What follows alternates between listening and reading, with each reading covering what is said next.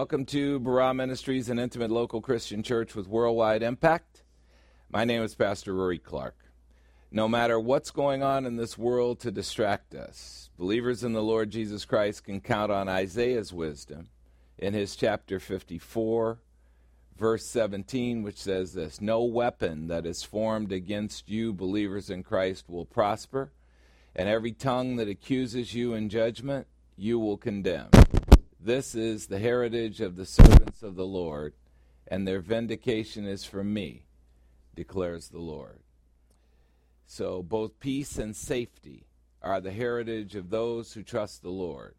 We study the Bible to let God inculcate us with the spiritual wealth that comes to believers in Christ who hear the Word of God and regard it as a foundational part of their lives. Do you? Welcome to the lesson. At Barah Ministries, we know this truth that Jesus Christ is God. As the Lord, He is 100% deity, He is God the Son, a member of the triune Godhead. He's also 100% human, just like you and me, and His name is Jesus Christ.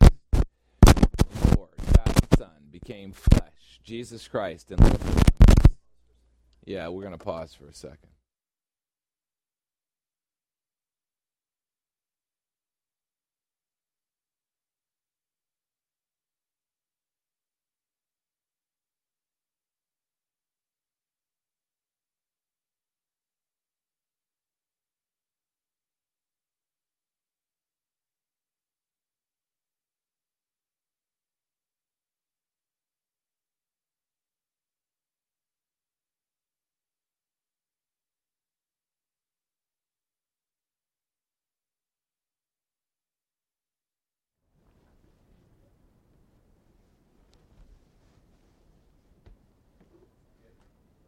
Check, check, check.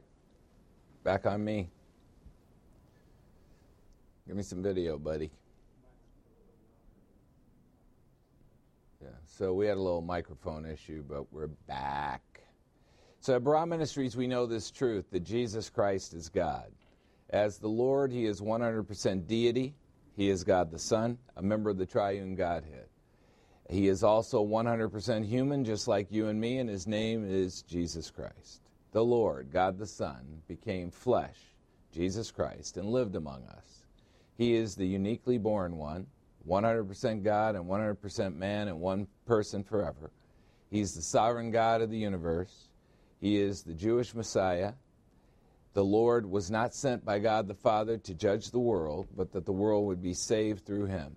He died on a cross to make the only perfectly satisfactory payment for sin in the eyes of God the Father through the shedding of his blood. And as a result of his strategic victory at the cross, we are fully and forever forgiven of our sins. I was talking to a believer in Christ this week, and he made three points about God. He said, I want to worship him, and I want to serve him, and I want to be like him.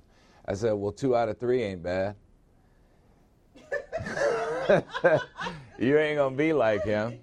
You know, that's something I think we as believers in Christ need to get in our heads. That we are creatures, we are not the creator. We're never going to be Christ like. We couldn't even remotely come close to being Christ like because we have the flesh. And so God doesn't want us to become Christ like, He wants us to become obedient. And that's a big difference. And that is a sufficient challenge. Uh, so Christ like is a little out of the realm. At Barah Ministries, we make a difference by teaching the Word of God from God's perspective and not from man's perspective. As those who make Barah Ministries our spiritual home, we are Christians. One of the things I like asking Christians is I say, Are you a Christian? They say, Yeah. And I ask them, Well, what does that mean to be a Christian? You know, and they always give you the standard answers. Well, Jesus paid for my sins. Like, that's not enough. Tell me what, what it means to be a Christian you know, a lot of people don't don't like that we start off the lessons the same way. But then when you ask them a basic question like that, what does it mean to be a Christian? They don't have an answer. The answer is right here. And who Jesus Christ is, the answer is right here. And so this needs to not only be something that you're hearing, but something that you take in, that you bury in yourself, and then you can articulate it out of your mouth. being a Christian means that we believe in the deity of the Lord Jesus Christ and we have a deep, intimate, and personal relationship with Him. You heard it right. Christianity is a relationship and not a religion. The Lord Jesus Christ is a person, He's not a thing, and He is not a concept. And just as we do with anyone we love, we spend time getting to know the Lord. Since the Bible is His exact thinking, we come together to learn about Him through the study of His mind, the Word of God. God has an enemy, though, Satan, and he is the ruler of planet Earth. He's the ruler of this world. He is a liar who deceives the whole world, including you. I was looking at a study from the Barna Group from 2015, and 60% of people in the United States do not believe that Satan exists. 60%. And that's an OMG moment for you if you ever heard one. They don't believe that God has an enemy, and that's why God gets blamed for everything. Well, the ruler of this world is a liar, and he deceives the whole world successfully, including you. He doesn't want you to get to know God, and he interferes with your chance to know God. But the Word of God is truth. And by studying it, we stay aware of Satan's insidious deceptions. As believers in Christ, we're in union with Christ and we have the victory over Satan through our Lord who has overcome the world. Today's Bible lesson if you want to know the Lord, you have to examine the evidence. If you want to know the Lord, you have to examine the evidence. What does Jesus Christ have to do to prove himself to you? What does Jesus Christ have to do to prove that he is God? Because so many people contest that. Well, for the Jews in the wilderness, even the parting of the Red Sea was not enough. In today's lesson, we'll continue our look at 1 Corinthians chapter 10, and we'll get a cautionary tale about a well loved and well cared for group, the Jews, who took their eyes off the evidence and just as we do every month, we'll remember our Lord and Savior Jesus Christ by celebrating the Lord's Supper, and we'll learn that his work on the cross made Jesus peerless. There is no one like him. There never has been, there never will be. He is peerless. All right, so let's hear some music. One thing the Lord Jesus Christ did to prove that he is God is he was resurrected from the dead. And as a result of our union with Christ, we have access to the same power. Here's Chris Tomlin to describe this power in song. It's called resurrection power.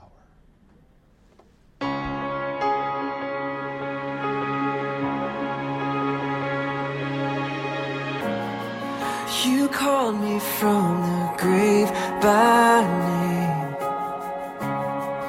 You called me out of all my shame.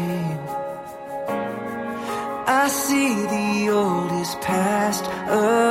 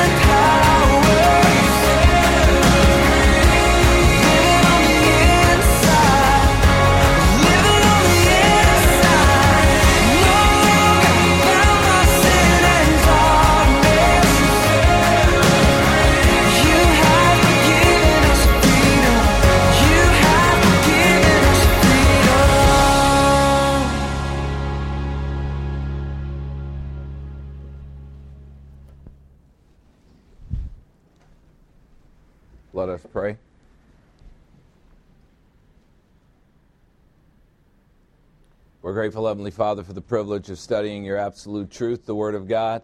Father, thank you for giving us everything we need to thrive in Satan's kingdom. Help us keep our focus on what you are able to do and not what the propaganda of the world tells us to rob us of hope. Help us to keep our eyes on the path you preordained in eternity past that we would walk in it. We ask this through the power of God the Holy Spirit in Christ's name. Say it with me. Amen. Today's Bible lesson if you want to know the Lord, you have to examine the evidence. If you want to know the Lord, you have to examine the evidence. Well, the passage under study extends from 1 Corinthians chapter 8 verse 1 to 1 Corinthians chapter 11 verse 1. And if you're sick of hearing about idols and idol meat and idol worship, then you need to take it up with God the Holy Spirit because He has spent quite a few lessons on this because He thinks you need it. And I think you know by now that this isn't about idol meat that happened in the first century of Corinth. It's about the idols that we've taken on in our own lives. And this whole COVID farce, pandemic farce, has brought to light what all our idols are because all of our idols have been taken away from us. One of my idols is rearing its ugly head today. Football is back. Y'all, so happy. I'm so happy. That's why, if you notice, this lesson is a little shorter than most of the lessons. Everybody's saying, Thank God football's back. Oh, my goodness. No, it's not going to be shorter, but uh, it's, it's good to have that diversion. I like seeing people hit each other. It helps me take out my frustrations, and I like yelling at the television set. But those things are idols, right? These are the things we do to take our eyes off Jesus. And if you notice the lives of people, what we do is there are these things that are vital in our lives. And we don't spend too much time on the vital. We spend a lot of time on the urgent and then all of a sudden, when the horses escape, now we're going over to close the barn door.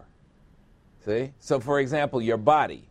I mean, how much attention do you pay to your body? I, am reading this book by uh, Tom Brady, who's a famous quarterback. He's 43 years old and he's still playing in the NFL. And one of the, you know, I just read the opening of it, but he's talking about the muscles being pliable. Now, I play golf, so I know one thing about myself my muscles are not pliable, right? You know, I, I, can, I can turn for about eight holes, and then all of a sudden it gets real stiff out. And then getting up and down for the next three or four days is really tough. Can I get an amen? Yeah, because our congregation average age is 92 years old up in here, so I know I'm to get an amen for that.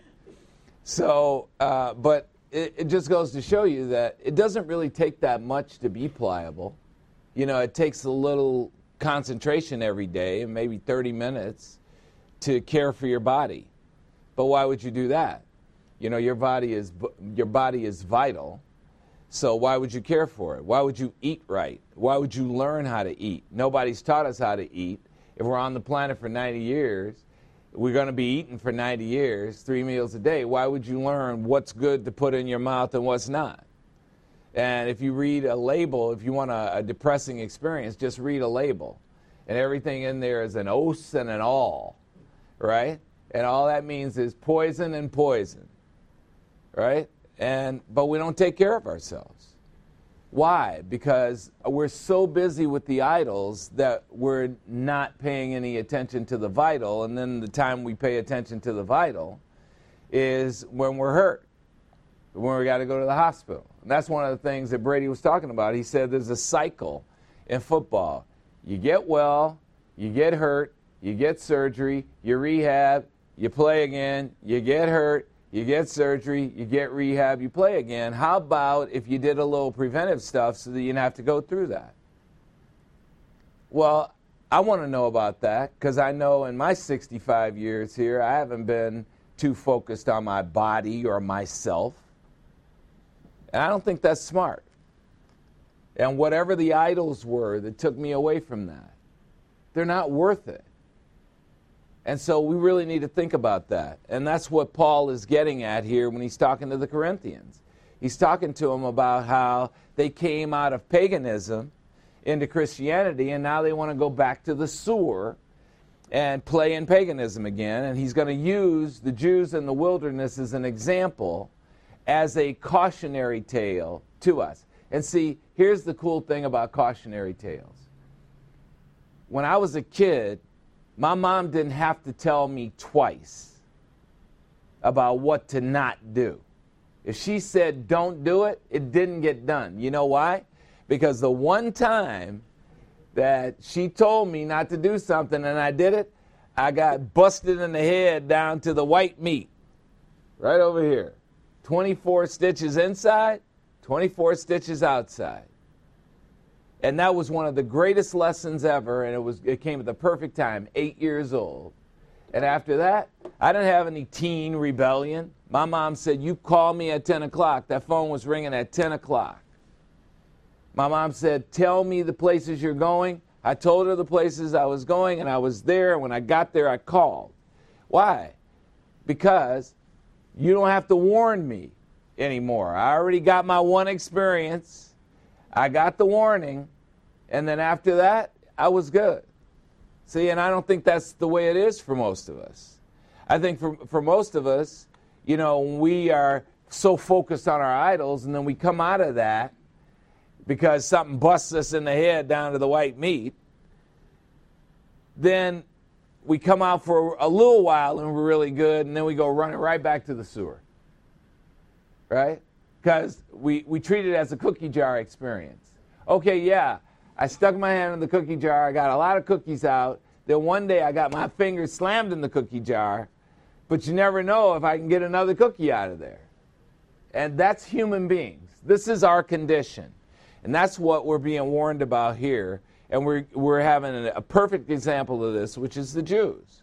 And so I want to know if you want to know the Lord, you have to examine the evidence. What does God have to do to prove himself to you? Because he's done miracle after miracle after miracle after miracle in your life, whether you recognized it or not. Do you believe him yet? All right, so chapter 10 uh, 1 Corinthians is the strongest part of Paul's argument against partaking of idol meat. Let's look at the passage verse by verse. 1 Corinthians 10:1. I gave you a lot of setup for this in the last lesson.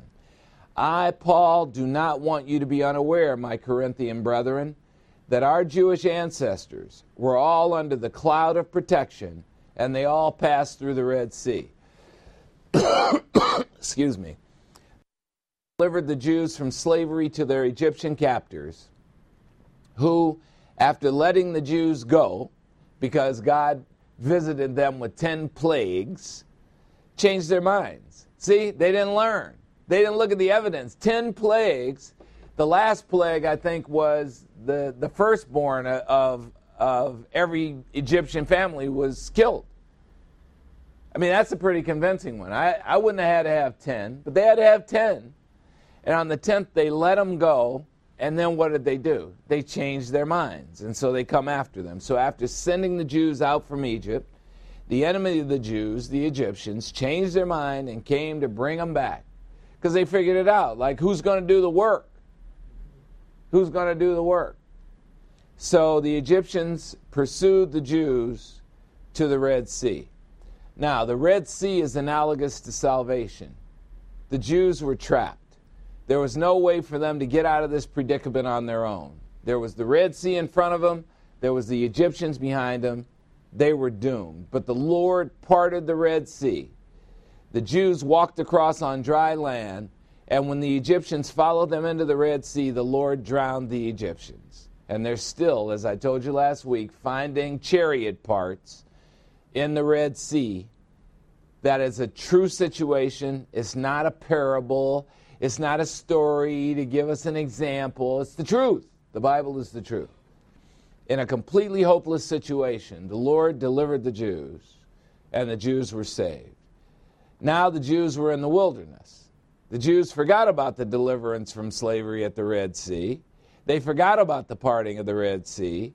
They ignored the evidence of what God had done to save them. They had a cloud following them at night. They had um, No, they had a, a pillar of fire fi- following them at night, which is an indication of the Lord's presence. They had a cloud following them in the day, which is an indication of the Lord's pl- presence. And what's the first thing they start doing? Whining that there's no water. And they're telling Moses, What did you do? Did you bring us out here to the desert to kill us? Well, there's no water. Okay, well, Moses said, Well, look, we'll just call Evian or Dasani you know, maybe we do that. We get some trucks of water up in here for you guys. Maybe a little Fiji water. I don't know. Maybe you don't like alkaline water. We'll get you the non alkaline water.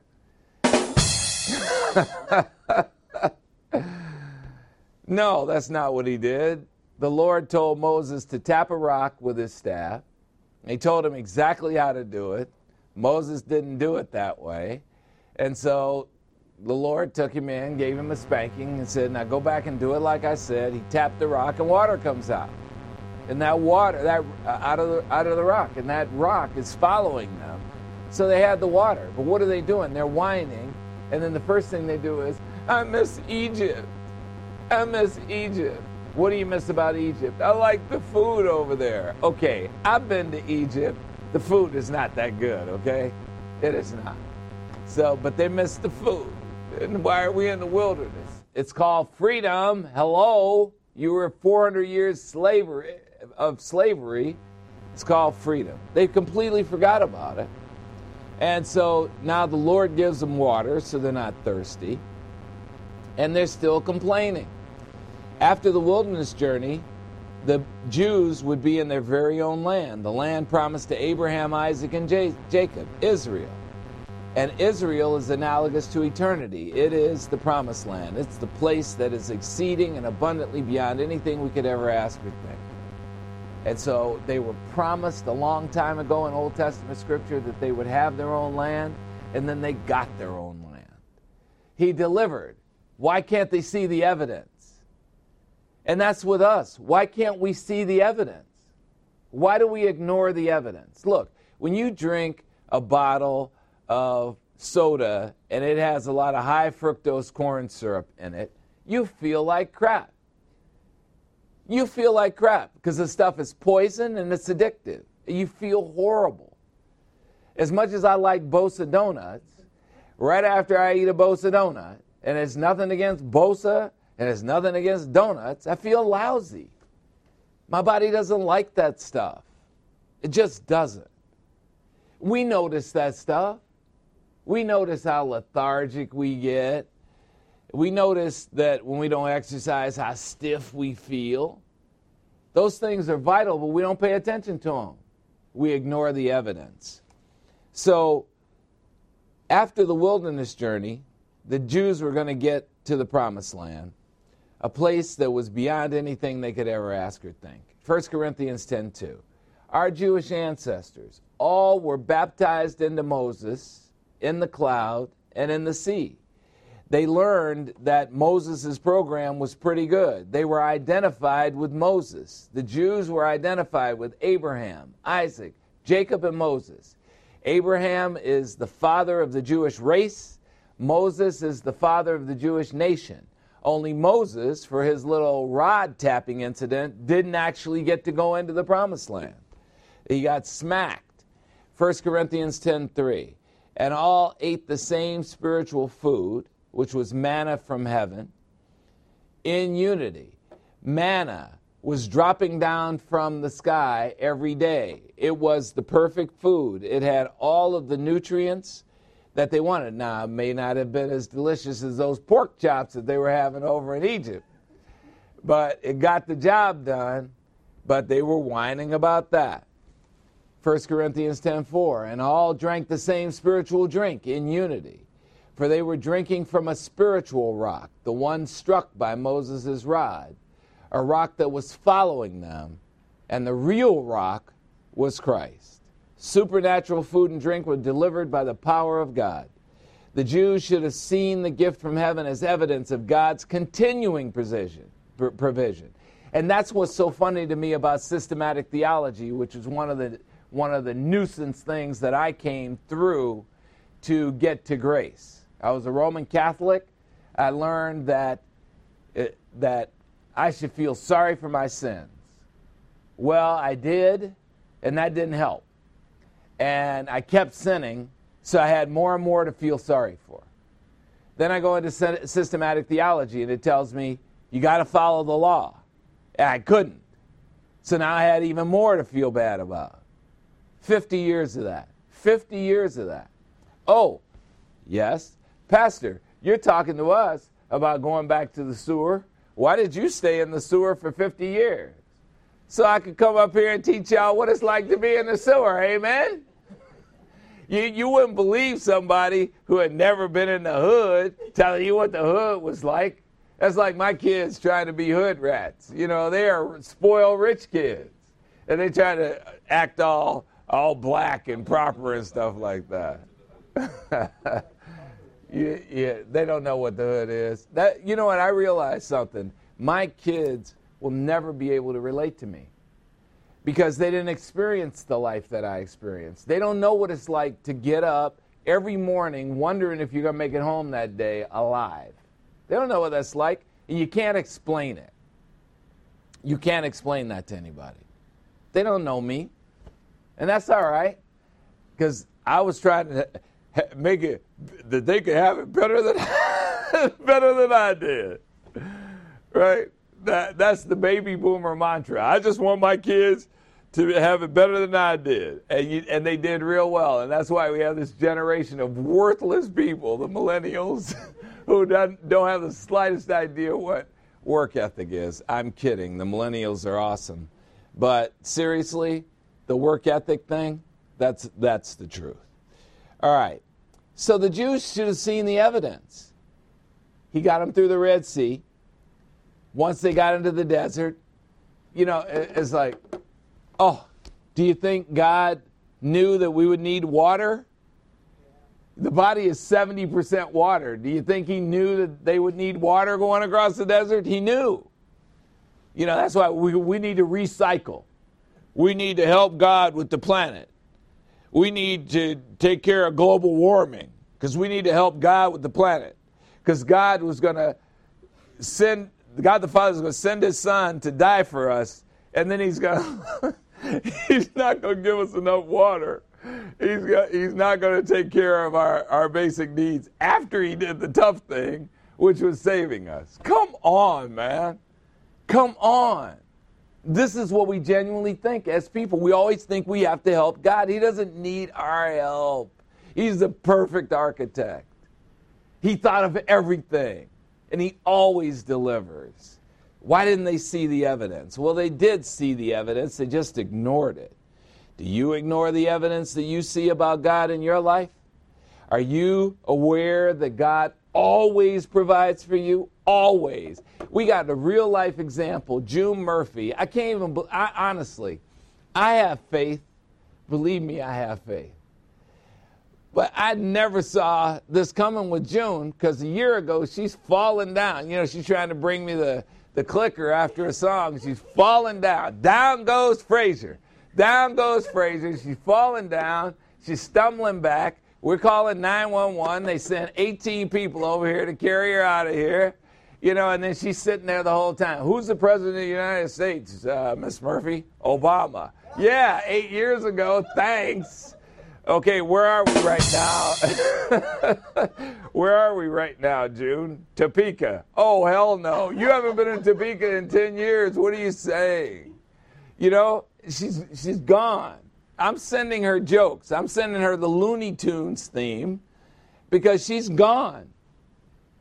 And then a year later, she's doing laps around the church and she looks so so vibrant, so alive, so happy. We were so worried about her. Did you see the miracle? Did you see the deliverance? Cuz I did. What does God have to do to prove himself?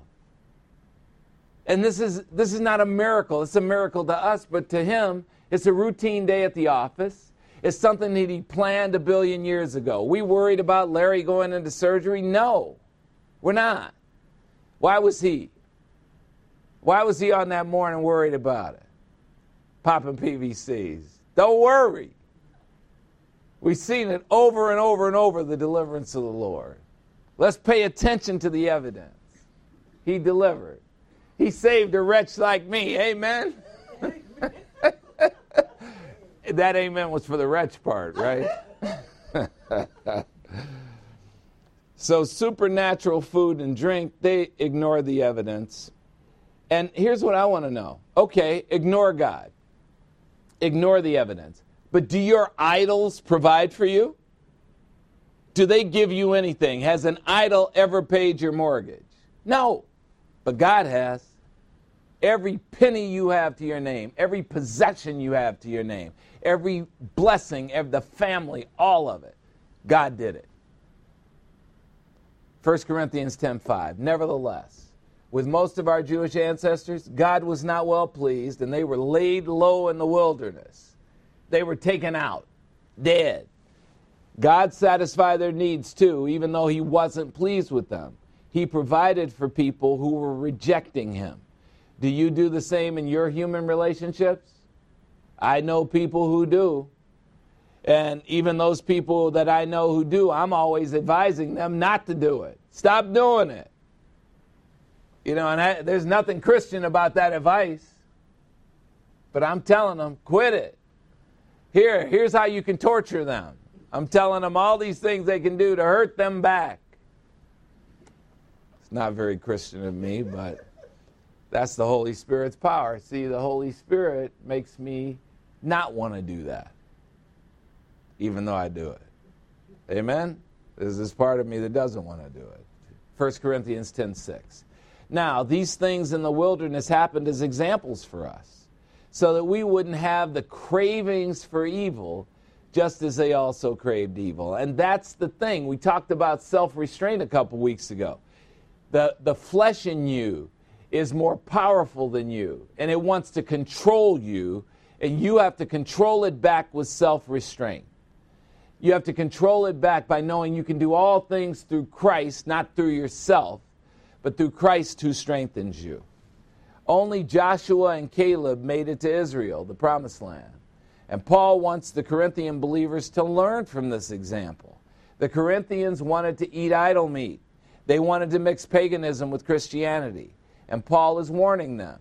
Here's how they further ignored the evidence about God's perfect provision. Acts chapter 7, verse 31. These are the Jews. At that time, they made a golden calf and brought a sacrifice to the idol and were rejoicing in the works of their hands. Instead of worshiping this God who got them through the Red Sea, who was following them through the wilderness, who was dropping the manna every day so they could have things to eat, who was sprouting the rock from the rock, water that they could drink. What did they do? They got all their gold together, melted it, and made a molten idol, a calf of gold, and started worshiping it. Right? And that's the equivalent of worshiping football. You know what? I just had a revelation. I'm not even watching the game today. Amen? I'm just kidding. I'm watching but you get the point. Laura Story asks in one of her amazing songs, Blessing, what if trials of this life are God's mercies in disguise? What do you mean, what if? They are. Are you noticing the evidence? He gives you trials and they are the mercies. Well, Paul continues with a command in 1 Corinthians chapter 10 verse 7. He says, "Do not become idolaters, as some of them were." As it stands written, the people sat down to eat and drink, and they stood up to play. They were celebrating. 1 Corinthians 10:8. Now, nor let us act immorally in fornication, as some of them did, with extramarital sex and orgies. And 23,000 of the Jewish ancestors died in one day. God put a stop to that crap. The celebration of the day involved eating meat sacrificed to idols, orgy, and bowing down to pagan gods or self created gods and the real God, a jealous God, was not pleased. 1 Corinthians 10 9. Nor let us tempt the Lord. Don't tug on Superman's cape, as some of the Jewish ancestors did, and they were decimated, bitten, and killed by snakes. God doesn't want us to be like the Jews in the wilderness. The warning is just because we are saved does not mean that God can't take us out. And He will take us out for our own good. 1 Corinthians 10:10. Do not grumble as some of them did and were decimated by the destroyer angel. And one of these days we may study it. It's the Meribah incident where they were complaining and whining in the desert. 1 Corinthians 10:11. Now these things happened to them as an example, and they were written for our inspiration, a warning against certain activity, idol worship, eating idol meat, idolizing things, upon whom the ends of the age have come. And look, we don't just idolize things, we idolize people. Family comes first. Family comes first. How many of you times have you heard that dumb expression? Family comes first. What about the creator?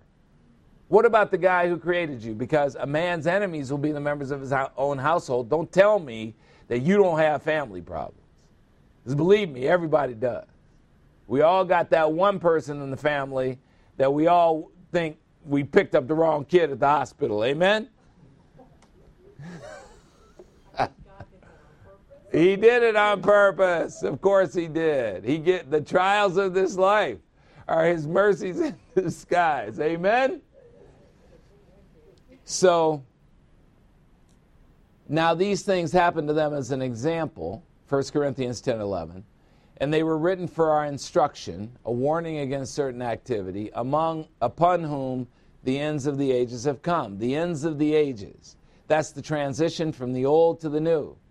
It's the transition to the fullness of times, which we are in right now. It's the transition to the veil of the temple being torn and lifted and new things have come. The Jews in the wilderness became cautionary tales for church age believers. And Paul warns us about arrogance. 1 Corinthians chapter 10 verse 12, therefore, let him who thinks he stands take heed so that he does not fall. And that was the Corinthians. They think they stand. They were all into knowledge. Remember, they were right near Greece and all the philosophers and they were all into philosophy and knowledge and intellect.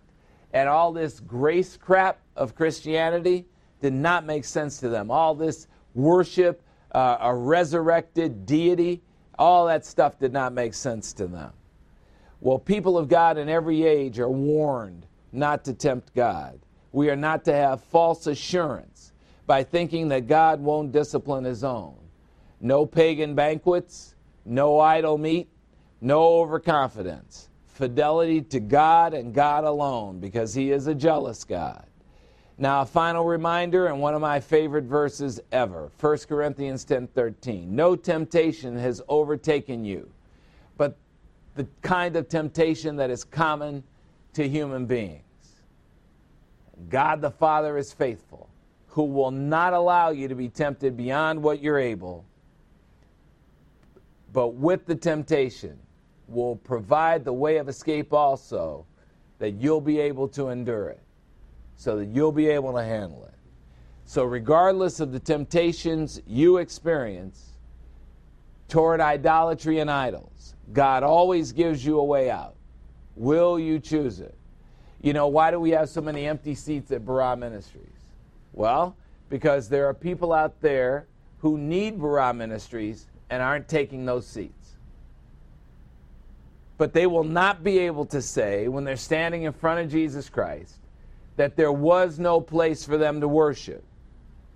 And there are people who live within a five mile radius of this place who need Jesus Christ. And the place is here preaching Jesus Christ, and they don't know about it, they haven't sought it out. If somebody told them about it, they didn't follow up on it, and it's right here for them every week. Because let's face it, sitting here and having a well dug for you before you are thirsty, having the truth of the Word of God put in your soul before you need it, is not quite as exciting as watching football. Amen? But tell me what a football game does for you when you're sitting in a hospital wondering if you're going to make it through the, through the day. Does nothing for you. What is a football game to you when you hit the hospice? Nothing. That's the truth. So, regardless of the temptation you experience, God gives you a way out. Will you take it? What Paul is suggesting was not easy for the Corinthians. They faced ostracism by being different in the way Paul suggests. They fit right in if they were eating idol meat. If they weren't eating idol meat, they were different. How many of you are different? And how many of you are criticized by your family because you're different? Well, Paul wants, you know, it, you know the way I look at it, if I got to be like all of them, I'd rather be dead.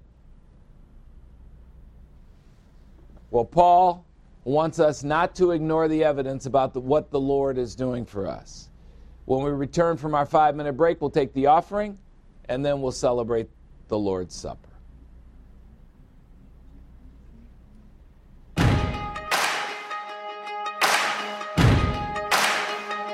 Why you ever chose me has always been a mystery. All my life, I've been told I belong at the end of the line with all the other not quite. All the never get it right. But it turns out they're the ones you were looking for all this time.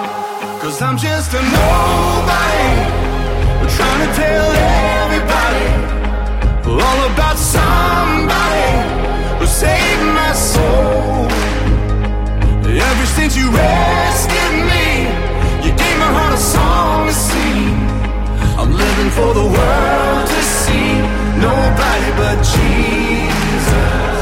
living for the world to see nobody but Jesus. Moses had stage fright, and David brought a rock to a sword fight. You picked 12 outsiders nobody would have chosen and you changed the world. Well, the moral of the story is everybody's got a purpose. So when I hear that devil start talking to me saying, Who do you think you are? I say, I'm just a nobody. Trying to tell everybody all about somebody who saved my soul. Ever since you rescued me, you gave my heart a song to sing. I'm living for the world to see nobody but Jesus.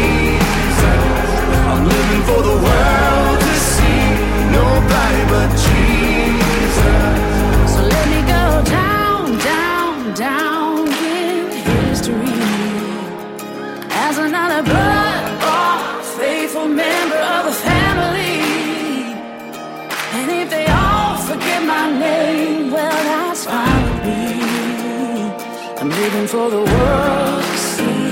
Nobody but Jesus. So let me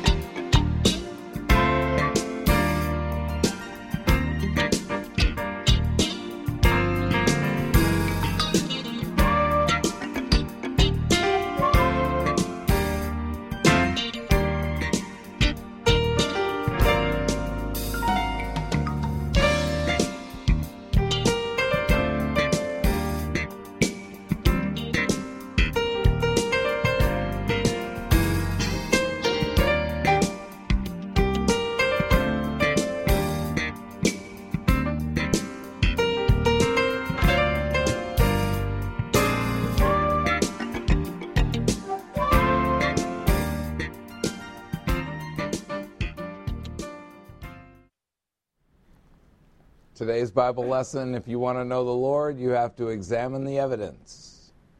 If You want to know the Lord, you have to examine the evidence. Well, God's will for his believers in Christ is that we are generous in every respect, that we give and not to count the cost, except the cost of knowing that we are doing the will of God. Give generously. Let's welcome up Deacon Denny Goodall with the offering message.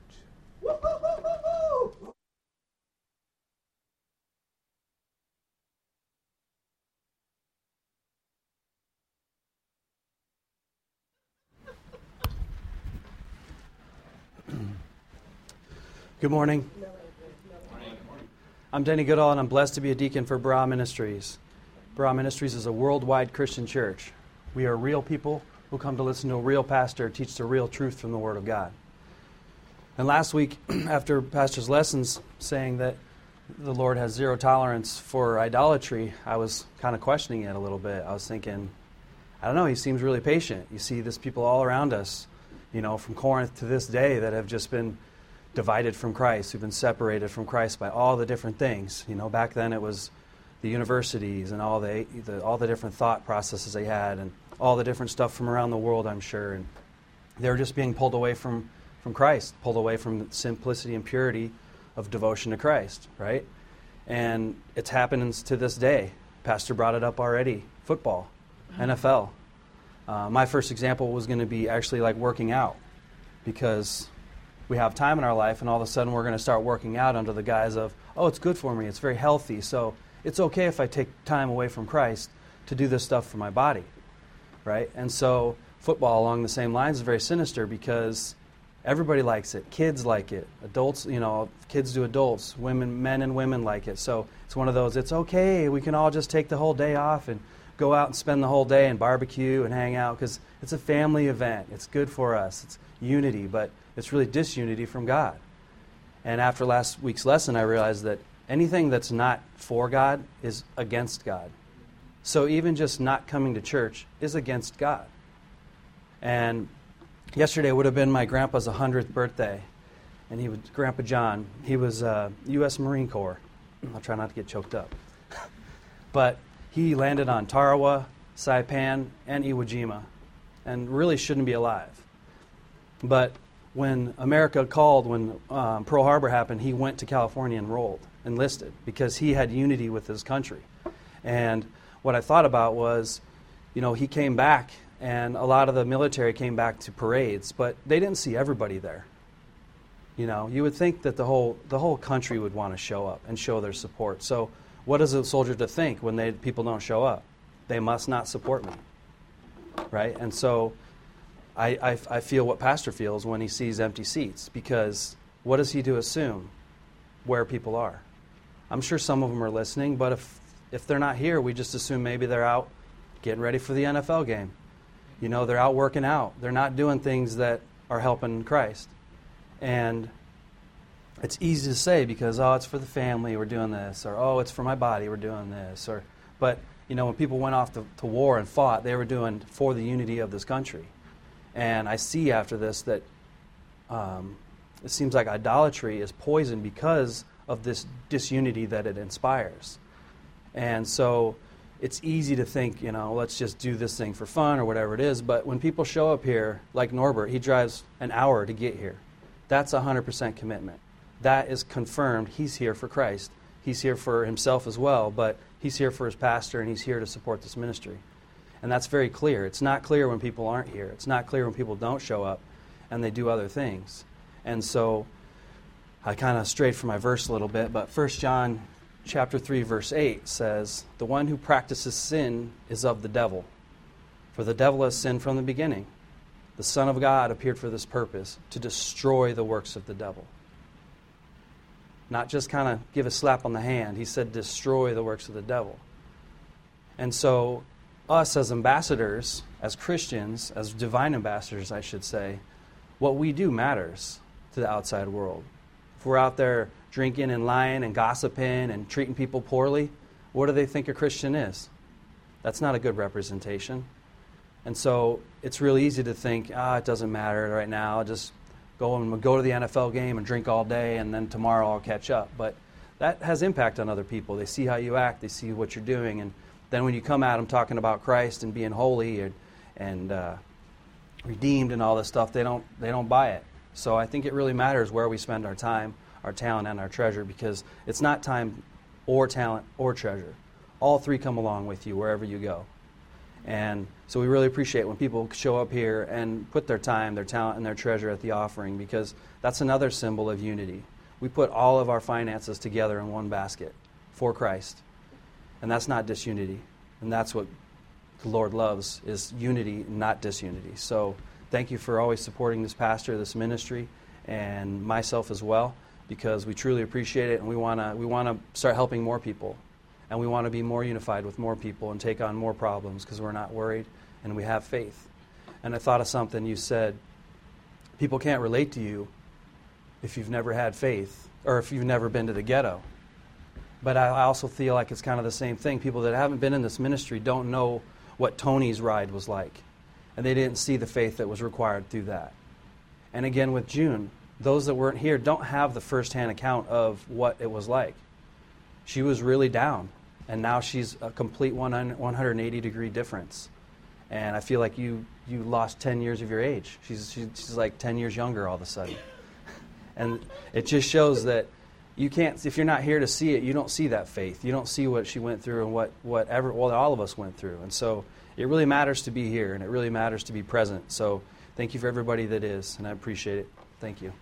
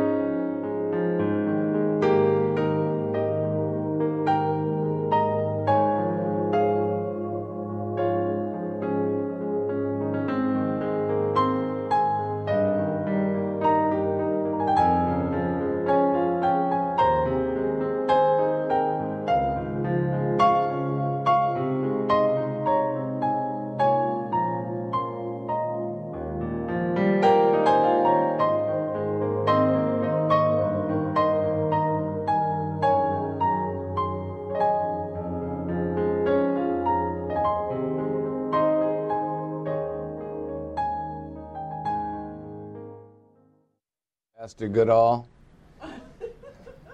Does he sound more like a pastor every day? With his messages, they're amazing. The Lord's Supper celebration is next at the cross. The Lord Jesus Christ demonstrated that he is peerless. At the cross, the Lord Jesus Christ demonstrated that he is peerless. And if you don't know what peerless means, it means he has no equal, he has no friend, he has no peer. Nobody's like him.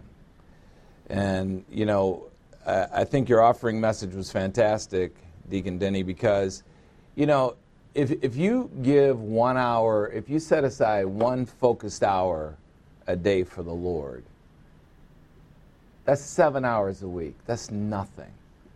That's amazing. And the spiritual life component of you deserves that, that amount of time you know, I always kind of worry that, you know, my lessons go kind of long. I mean, it's a couple hours. I know it's hard to sit and listen for a couple hours. But think about it. This two hours is putting stuff into you that's going to be amazing as you make the decisions of your life. That's what it's all about. So, you know, great message. And you know, once you get the seven hours in, then if you're watching football, what's the big deal? God doesn't expect you to give him 24 hours a day, seven days a week. He knows that you have another life. He put you in this kingdom for a purpose. And part of that purpose is being amongst all the things of this world so that you know what they're like, so you can, you can tell people who are, who are worshiping those things that there's something else to worship. So, great message. Welcome to the Lord's Supper celebration, the most intimate expression of our love for the Lord Jesus Christ in the Christian way of living.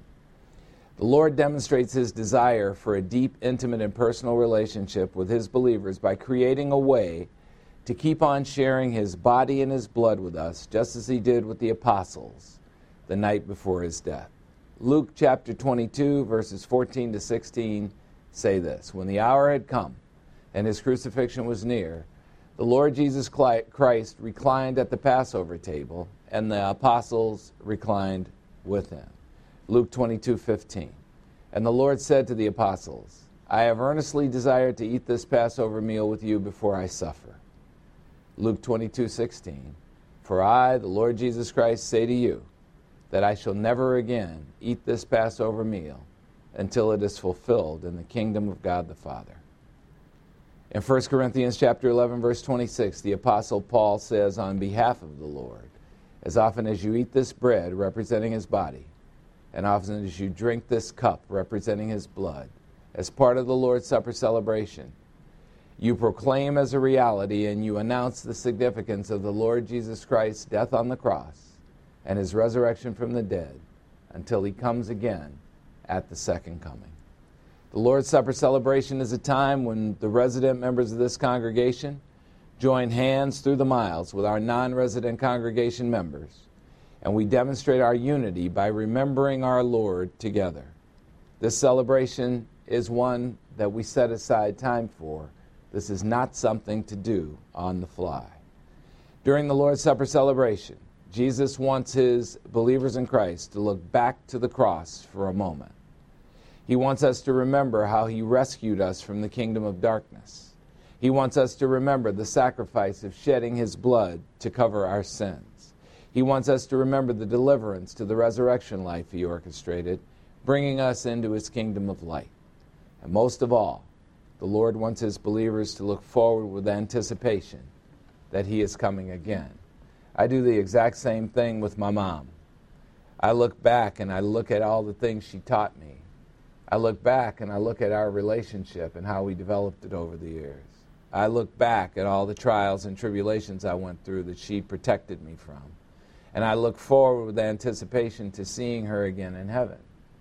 This is something that we do with our relatives and with our friends who have gone on before us. And there's absolutely no reason why we shouldn't do the same thing with the Lord. And that's why we celebrate the Lord's Supper, just to look back and have the sweet fragrance of memories that remind us of the so great salvation we have and the so great future that is a certainty for us. As believers in Christ, when we celebrate the Lord's Supper, we ask ourselves in reflection, what did the Lord Jesus Christ do for us at the cross? This month we acknowledge that at the cross, the Lord Jesus Christ demonstrated that he is peerless. Those of us who call Barah Ministries home know that we study the Bible from God's perspective and not from man's perspective. Man's interpretation of God does not capture the essence of God. If you have ever asked anyone the question in Matthew chapter 22, verse 42, what do you think about the Christ? Whose son is he? You have heard various answers, most of them completely erroneous. He's a great man. He's a great teacher. He's a great Jewish rabbi. He's a prophet. He is not God. He did not live a sinless life. He's a fairy tale. Did you ever stop to think the man's answer about who Jesus Christ is, whether they are for him or against him, does not matter? Did you ever stop to think that man's answer about what happened at the cross, which we believers know was the perfectly satisfactory payment for the sins of the whole world, made by Jesus Christ through shedding his blood, whether people believe this or not, does not matter. Human thoughts, whether for or against Christ, do not alter the truth about Christ one bit. I don't believe you heard me, even though you said amen, so I'm going to say it again. Human thoughts, whether for or against Christ, do not alter the truth about Christ one bit. Thank you. I would love it if the people I love and admire most would truly get to know me. Many people who know me know about me. The people who are close to me, they know about me, but they don't know me. Zachary came up to me while Deacon Denny was giving his message, and he said, I may not understand what it's like to be in the ghetto, but I know you. well, I agree with his assessment. Well, so it is with Christ. We can know him if we want to know him, but most of us just know about him. To us, he was a thing, he's a concept in our mind, he's a genie. We rub the lamp and he gives us the magic of salvation, and maybe he'll grant three wishes. We use buzzwords and catchphrases to describe him. Jesus Christ is my personal Savior. I remember like it was yesterday when I invited Jesus Christ into my heart. All because of you, Lord. The magnificence of Jesus Christ can't be appreciated through the intellect. He can only be known through the mind and the heart as the Holy Spirit gives clarity to us to know Him. Do you know the omnipresent one? The Lord and Savior Jesus Christ, who has known you and who has been with you for every moment of your lives? Do you really know Him? Not just about Him? Do you know Him? Is He real to you? Is He more than just a doctrinal checkbox that you check off every week so that you can be a good Christian? When we look back at the cross during the Lord's Supper celebration, as we remember who hung there, we must look at Jesus Christ from God's perspective as well. What are God the Father's thoughts about the Lord Jesus Christ? What does deity think about deity? What is God the Father's perspective about his Son? the one who became flesh and tabernacled among us. I envisioned as I wrote that God the Father looking down for those three hours when there was darkness that He put around the cross so that people couldn't really look at the suffering that His Son was going through. I wonder what that was like for Him. Philippians chapter 2, verses 8 to 11 talk about the, the, the divine viewpoint, the God the Father viewpoint of His magnificent Son. It says, being found in appearance as a man. Jesus humiliated himself. You want to put that up? He humiliated himself by becoming obedient to the point of death, even death on a cross. Philippians 2 9. For this reason also God the Father highly exalted Jesus and bestowed on Jesus the name which is above every other name. Philippians 2:10. So that at the name of Jesus every knee will bow of those who are in heaven, of those who are on the earth, and of those who are under the earth. Philippians 2:11. And every tongue will confess that Jesus Christ is Lord. He is God the Son. He is deity to the glory of God the Father. Ultimately, God the Father wants the whole world to see Christ just as he is. The Father wants the whole world to see Christ just as He sees Christ. And the Father's plan is already in place to bring that reality to pass. See, right now, everybody has their opinions. Man has their opinions about who Christ is. Oh, he's not God. Yeah, he's my personal Savior. We're past the potato chips. Is the football game on? Right? But God the Father has a plan in place where every single person's sole focus at a moment in time is going to be the Christ. Everybody, he will be the football game. Everybody will be watching. Everybody, billions and billions of souls that have come here to earth over the years will be all focused in that one place. Jesus. Jesus alone is sinless. Jesus alone is holy. Jesus alone is the Lord. Jesus alone is the name above all other names. Jesus alone is the one to whom every knee will bow. In all of the created universe, the Lord Jesus Christ has no peer. He stands alone. The one we worship is one of a kind, and he is at the top of the universe. Acts chapter 4, verse 12 says this There is salvation in no one else. There is no other name under heaven that has been given among men by which we must be saved, except the name of the Lord Jesus Christ. There is no confusion on earth. People are not confused about what it takes to be saved because there's only one name by which we must be saved, and that's the Christ. Well, what's the God the Holy Spirit's perspective on God the Son? Matthew chapter 16, verses 15 to 17 say this Jesus said to the apostles, But who do you say I am? He, asked, he had asked, Who do other people say I am? And he had gotten all these false answers. And he said to them, Now, who do you say I am? And Simon Peter said this You are the Christ, the Messiah, the Son the living God. Peter is looking at God from God's perspective. Matthew 16, 17. Jesus said to, people, to Peter, Blessed are you, Simon Bar Jonah, Simon, son of Jonah, because flesh and blood, a human, did not reveal this to you.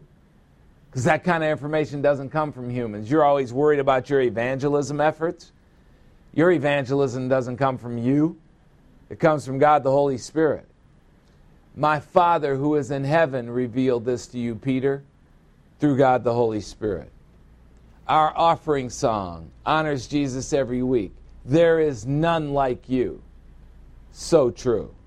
And to the degree that we see with God the Father's eyes, to the degree that we see with God the Holy Spirit's eyes as we look at Jesus, to this degree, we have the chance to really know Him.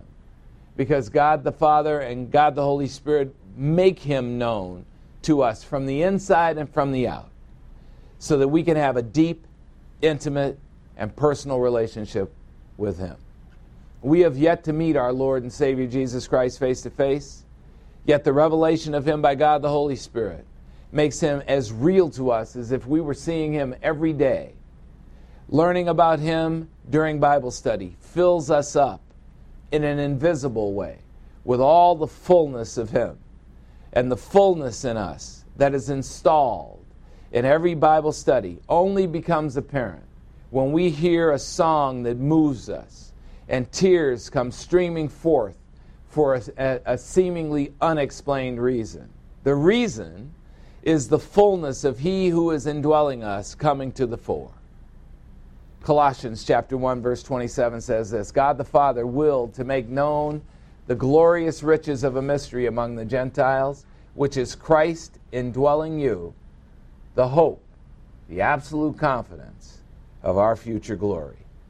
And because we believers in Christ are in union with Christ, we share everything that is Christ, including his glory. And that we look forward with confidence to meeting him face to face and living with him forever.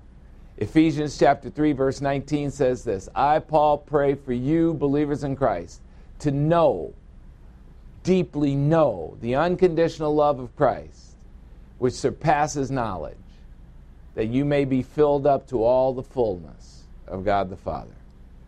As we get to know the Lord, we realize that no matter how much we know him, we want to know more. He fills our minds and our hearts with questions about himself so that we will keep on eagerly seeking to know Him.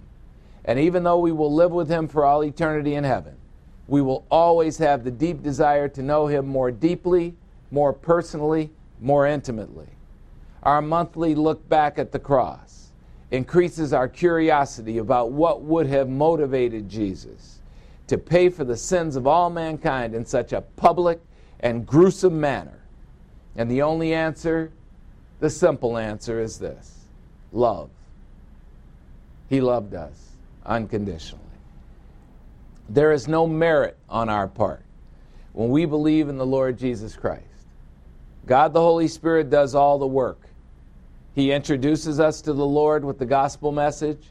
He convicts us concerning sin and righteousness and judgment. He invites us to believe, and He makes our desire to believe effective for salvation. When we believe, the Holy Spirit baptizes us, identifying us with the Christ, and places us into a forever unity with Him, a fellowship that we cannot, no way, not know how, ever get out of. Well, what happens when we turn our attention away from the cross, away from Jesus, and fix our eyes on the world? What happens is that we get caught up in the eddy of the world. And if you don't know what an eddy is, it's a whirlpool. And if you think about the whirlpool, it just keeps spinning us around and spinning us around until, until it takes us right down the toilet. That's what happens when you take your eyes off Jesus. You get all caught up about the masks and all caught up about, oh, look, they took this away from me and they took that away from me and isn't it awful and oh my goodness. And then you look in your life and God hasn't missed a beat. You haven't missed a mortgage payment. You haven't missed a rent payment. You haven't missed a meal. He doesn't miss a beat. He drops the business right in your lap. He, he drops everything right in your lap. Every time you give at the offering, you give and you know you, you get the alligator arm give. You know, you go, okay, well, but twenty dollars, that's a lot of money. And you, you alligator arm it out there, and then what do you find out? He puts a hundred back in your account same week. You think you're doing something for him and he's not going to do something back? That's the God we have. Faithful God. Always delivering, even when we're goofy. And we forget that the person we're in union with always gets what he wants. I don't believe you heard me, so I'm going to say it again. The person we're in union with always gets what he wants. And I know what you've been saying. Well, we'll see what happens after the election. What do you think's going to happen after the election? The same thing that happened before the election. A bunch of human beings who think they know better than God are going to be trying to take over the world. A world that they couldn't handle if He gave it to them. He already gave their ruler the world, and He can't handle it. That's what's going to happen after the election. It doesn't matter who gets in, the same thing is going to happen. Nothing. And God's just going to keep delivering.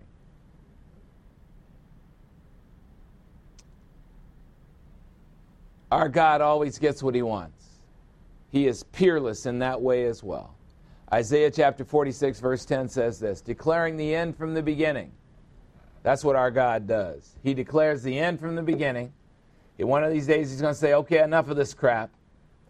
And declaring from ancient times things which have been done saying this My purpose will be established, and I will accomplish all my good pleasure. Can I get a amen? All my good pleasure. That makes me excited. Almost turned me Pentecostal up in here. Amen. Oh, my good pleasure. God the Father wants the whole world to see Jesus Christ just as He is.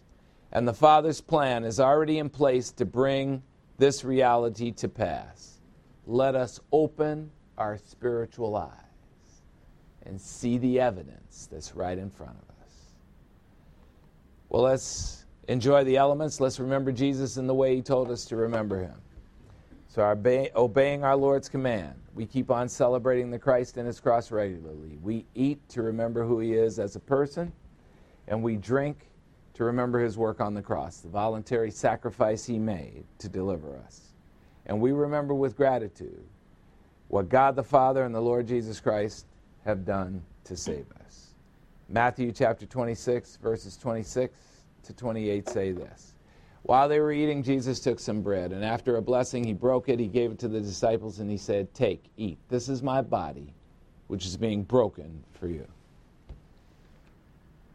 Matthew 26, 27. And when he had taken a cup and given thanks, Jesus gave it to them and said this Drink from this, all of you, for this is my blood, the blood of a new and everlasting covenant, a new testament, blood being poured out for many for the forgiveness of sins. Let's listen to the Lord. Let's keep on eating this bread. Let's keep on drinking this cup. Let's do both to remember him. And let's keep on being transformed by his life, his death, his burial, his resurrection from the dead, and his word. John chapter 20, verse 21 says this These things written in the Bible have been written so that you may believe that Jesus is the Christ, the Jewish Messiah, the Son of God in human form, and that by believing in him you may have the resurrection life in his name. Hillsong Worship sings praises to the name of Jesus in their song. What a beautiful name.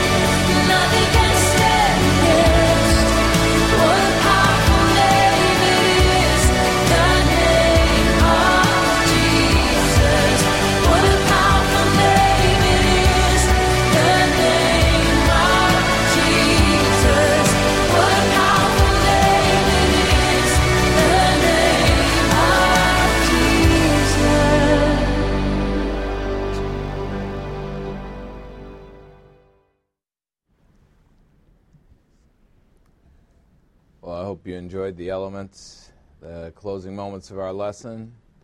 Are the closing moments of our lesson always?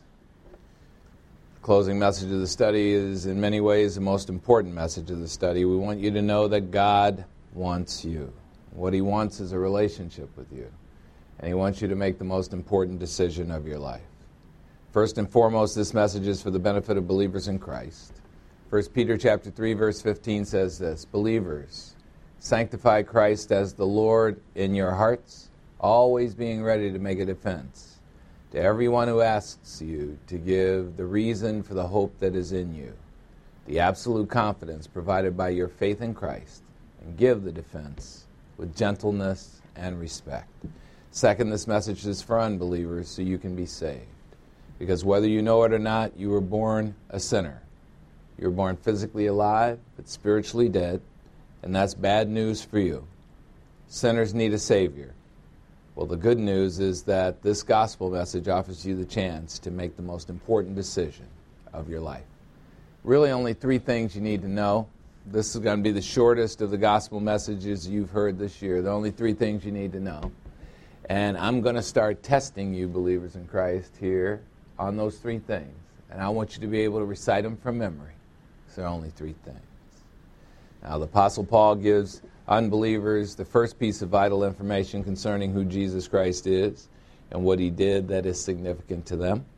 Another of the things that makes him peerless. 1 Corinthians chapter 15 verses 3 and 4 say this, I Paul delivered to you as of first importance the gospel message I also received that Jesus Christ died for our sins according to the scriptures and he was buried and then he was raised from the dead on the third day according to the scriptures. The most important decision unbelievers must make is outlined in Acts chapter 16, verse 31. This is the second thing you need to know. Believe on the Lord Jesus Christ, and you will be saved, you and everyone in your household who also believes. And the third thing is a warning. The most important warning unbelievers must heed comes from John chapter 3, verse 36. He who believes in the Son has the resurrection life right at that moment. But he who does not obey the command to believe in the Son will not see the resurrection life. Instead, the wrath of God, the lake of fire, abides on him. Unbelievers, take the free gift of eternal life right now. There's no time to waste. Unbelievers, God wants you. Believers, spread the good news, these three things, to everyone you love and to everyone you don't know, now, not later. And do it over and over and over and over again until they get sick of you doing it. And when they get sick of you doing it, do it again.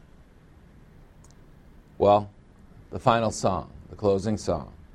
The Lord Jesus Christ is peerless, and that's why June Murphy calls him hero.